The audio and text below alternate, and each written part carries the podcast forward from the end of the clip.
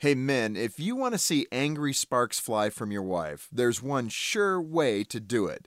But let me warn you, don't try this at home. Hi, this is Jim Daly with Focus on the Family. If you knew Kevin, you'd probably agree he was a pretty smart guy, which is what made his blunder with his new bride, Terry, so laughable. One day, with complete innocence, he asked, "Terry, why aren't you more like my mother?"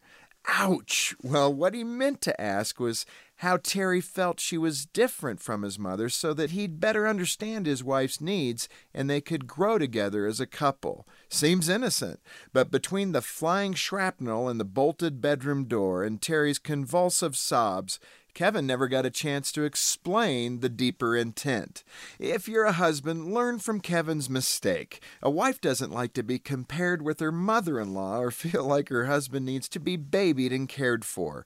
Women want a man with character and inner strength, someone who will love her for who she is.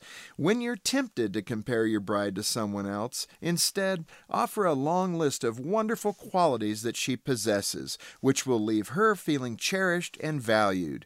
Build your wife up and affirm her every chance you get. That's not only the best way to avoid an unplanned explosion, it'll also enrich your relationship along the way. For more help building a strong marriage, go to Focus on the Family dot com. I'm Jim Daly.